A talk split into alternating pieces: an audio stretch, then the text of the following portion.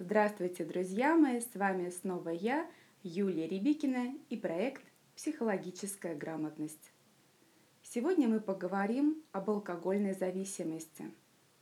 Алкоголизм – хроническое заболевание, которое обусловлено патологической тягой к спиртному с формированием сначала психической, а затем и физической зависимости – Влечение к алкоголю является одной из наиболее серьезных проблем современного общества и в свете последних событий выходит на первый план. Сложно привести точные цифры, поскольку далеко не все люди, которые страдают алкоголизмом, обращаются к врачу. Однако по данным Российского мониторинга экономического положения и здоровья населения, трезвый образ жизни в нашей стране ведет только треть населения – Остальные эпизодически или постоянно употребляют спиртные напитки. К сожалению, друзья мои, алкоголизм – чрезвычайно коварное заболевание, которое способно в течение длительного времени протекать скрыто, причем не только сам больной, но и его ближайшее окружение долгое время не видят или не хотят осознавать факт сформировавшейся зависимости – они так говорят. Я не верю, что он алкоголик. У него же есть работа. Вон должность-то какая. Как он может быть при этом алкоголиком? Может, друзья мои, может. Потому что в развитии алкоголизма выделяют несколько стадий. От слабого влечения до непреодолимой тяги, преобладающей над всеми остальными чувствами, желаниями и потребностями – но при любой выраженности симптомов и степени алкоголизма лечить его следует обязательно. И лучше это сделать сразу же после выявления признаков заболевания. Как только представится возможность убедить больного, это важно, убедить самого больного в необходимости обращения за помощью. Лечением зависимости должны заниматься только специалисты, врачи-наркологи и психотерапевты. Длительное бездействие или попытки самостоятельно побороть пагубное влечение способны лишь усугубить ситуацию, привести к запущенным формам и создать дополнительные трудности в избавлении от недуга. Как определить стадию алкоголизма – это важнейший вопрос, который решается при обращении пациента за лечением, поскольку от степени зависимости – алкоголизма определяют и подход к выбору способа, и продолжительность терапии. Устанавливать диагноз алкоголизма как заболевание также должны квалифицированные специалисты. В целом различают три стадии алкоголизма. Давайте их рассмотрим подробнее. Итак, первая стадия. Начало первой стадии алкоголизма характеризуется резким повышением влечения к алкогольным напиткам – причем, чем больше человек употребил напитков, тем выше желание выпить еще. Теряется контроль над ситуацией и количеством выпитого. Остановить процесс возможно. Именно поэтому на первой стадии еще можно контролировать ситуацию. Человек пока еще думает, что может контролировать себя, однако в случае предложения выпить, он, как шекспировский Гамлет, уже сомневается, пить или не пить. Вот в чем вопрос. Ощущение радости по поводу планов застолья окрыляют человека. Появляется чувство эйфории. Сегодня как напьюсь, ох, как напьюсь. Или в субботу будем пить с ребятами. О, это дело надо обязательно обмыть. В пятницу будем бухать. Изменение планов приводит к появлению негативных эмоций, раздражению и недовольству, недовлетворенности. Человек все еще работает, учится – проявляет внимание к хобби. Алкоголь не занимает основное место в жизни, но играет довольно заметную роль. Только в опьяненном сознании проявляются положительные эмоции. Большое количество выпитого больше не вызывает рвоту и другие неприятные последствия. Организм привык к яду. Исчезает чувство пресыщения. Однако в полной мере проявляется сильное опьянение – возможны провалы в памяти. Пьянство может носить периодический характер, и застолье продолжается несколько дней. После этого отсутствует мотивация к работе, однако преобладает некая доля энтузиазма и хорошее настроение. Сон без проблем, быстрое засыпание, но раннее пробуждение в подавленном состоянии, которое можно устранить как алкоголем, так и бодрящим кофе, чаем или приемом душа. Критика по отношению к употреблению алкоголя отсутствует. Человек может отрицать наличие проблемы. Алкоголик начинает оправдывать свое поведение необходимостью пить под любым предлогом, от любовной тоски до поддержки компании и необходимости завести таким способом новые полезные знакомства, чтобы продвинуться по карьерной лестнице. Мотивация к лечению проявляется только под давлением финансового или социального краха.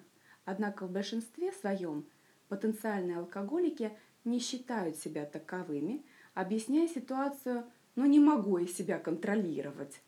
Или «ну жизнь вынуждает, не мы такие, а жизнь такая». Мало того, родственники и близкие друзья на этой стадии тоже отказываются признавать человека алкоголиком, считая вполне допустимым и нормальным его желание выпить время от времени для расслабления, так сказать, или на празднике. А что тут такого? Ну, выпил лишнего, перебрал, ну, с кем не бывает. Такое отношение членов семьи к больному – Отрицание уже сформированного, пусть и пока еще только начинающегося алкоголизма, характеризует созависимость. Созависимость – это изменение в психическом состоянии и образе жизни у родственников алкоголика. Восприятие же самим больным своего состояния отличается отсутствием самокритичности и способности адекватно оценивать себя и свои действия – непризнанием заболевания. Он никогда не согласится считать себя алкоголиком и найдет массу объяснений и оправданий своему пристрастию. Поэтому крайне важно, чтобы хотя бы родственники были способны заметить типичные для первой стадии алкоголизма симптомы, вовремя поднять тревогу и обратиться к врачу. А для этого нужны знания и трезвый взгляд на ситуацию без иллюзий. Первая стадия может продолжаться от 2 до 15 лет. Если на этой стадии развития алкоголизма не было начато лечение, то заболевание неизбежно будет прогрессировать и перейдет в следующую фазу, во вторую стадию. Главным отличием второй стадии алкоголизма от первой является формирование не только психической, но уже и физической зависимости, а также нарастание других симптомов заболевания. Физическая зависимость объясняется особым действием этанола на организм с формированием привыкания, когда органы и системы органов уже не могут нормально функционировать без его постоянного поступления в организм. Продолжает прогрессировать и психическая зависимость. Без дозы спиртного человек испытывает существенный дискомфорт и вернуть ему хорошее настроение и работоспособность может только алкоголь. Выраженная психическая и физическая зависимость приводит к возникновению на второй стадии алкоголизма абстинентного синдрома или синдрома отмены, характеризующегося резкими психосоматическими нарушениями при продолжительном отказе, который может быть как добровольным, так и вынужденным от спиртного. У алкоголика не получающего его а, жизненно необходимую дозу этанола, изменяется настроение. Он испытывает глубокую депрессию и вспышки агрессии, находится в подавленном состоянии. Его мучает бессонница и кошмары. Соматические нарушения проявляются болями в сердце, тахикардией, головными и мышечными болями. В отличие от похмелья, все эти симптомы возникают не после злоупотребления, а при длительном отсутствии спиртного, но также снимаются дозы этанола. Отличительными чертами является повышенная толерантность к алкоголю и ежедневный прием спиртных напитков до 0,5 э, литра водки или другого алкоголя. Чем выше порог толерантности, тем больше выпивает алкоголик, иногда до 2 литров в сутки. Суточная норма может меняться. Это зависит от настроения, состояния, либо длительности воздержания от алкоголя. Примечательно, что в трезвом состоянии у человека не возникает желания выпить, однако после приема критической дозы он уже не контролирует процесс.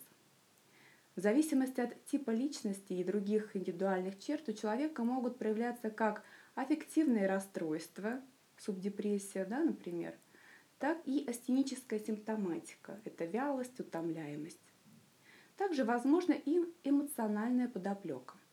Ассоциации и воспоминания, связанные с застольем. Влечение к алкоголю то проявляется, то затихает. Возможно, зависимый и не осознает вовсе или слабо осознает свою зависимость. Кроме того, алкоголизм проявляется и на подсознательном уровне. Алкоголику э, уже снятся сны от отказа от застолья или наоборот сюжетом, где он соглашается выпить во сне. Если и на второй стадии алкоголизма лечение не было проведено, то болезнь переходит в следующую фазу – третья стадия. Основным признаком третьей стадии считается стойкое снижение уровня толерантности по отношению к алкоголю. Проявляют себя эпилептические припадки и другие нарушения в работе организма, в том числе алкогольная энцефалопатия. Увеличивается уровень влечения как в опьяненном, так и в трезвом состоянии. Похмелье на этой стадии более тяжелое и длительное, с проявлением чувства тревоги, подозрительности, страха.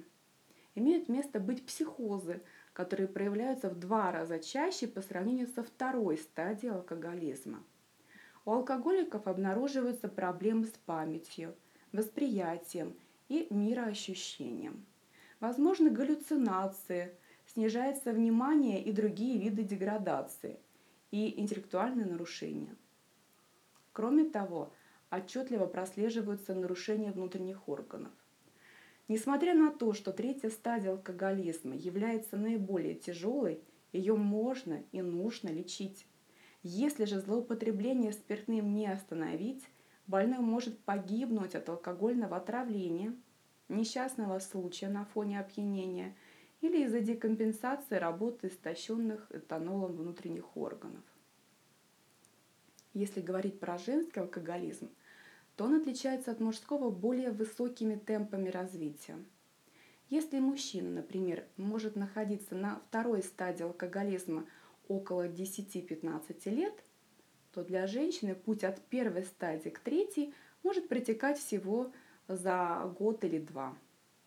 Кроме того, не стоит забывать, что далеко не всегда можно вылечить женский алкоголизм, то время как у мужчин значительно больше шансов – на излечение от этого типа зависимости. Выявление стадий алкоголизма и их признаков под силу родственникам больного. Однако уточнение степени заболевания должны осуществлять врачи. Но вне зависимости от того, какая стадия алкоголизма диагностирована, следует как можно раньше приступить к лечению, чтобы в максимально короткие сроки добиться выздоровления – и предупредить возникновение необратимых осложнений со стороны внутренних органов. К способам эффективного лечения на любом этапе алкоголизма относятся методы психотерапии. Именно психологическая установка пациента на здоровый образ жизни, возможность полноценного существования без алкоголя является начальной и наиболее значимой предпосылкой избавления от зависимости. Если алкоголик не переосмыслит жизненные ценности и не захочет сам, это важно, не захочет сам преодолеть пагубное пристрастие, все остальные методы лечения будут малоэффективны. Это важно понимать.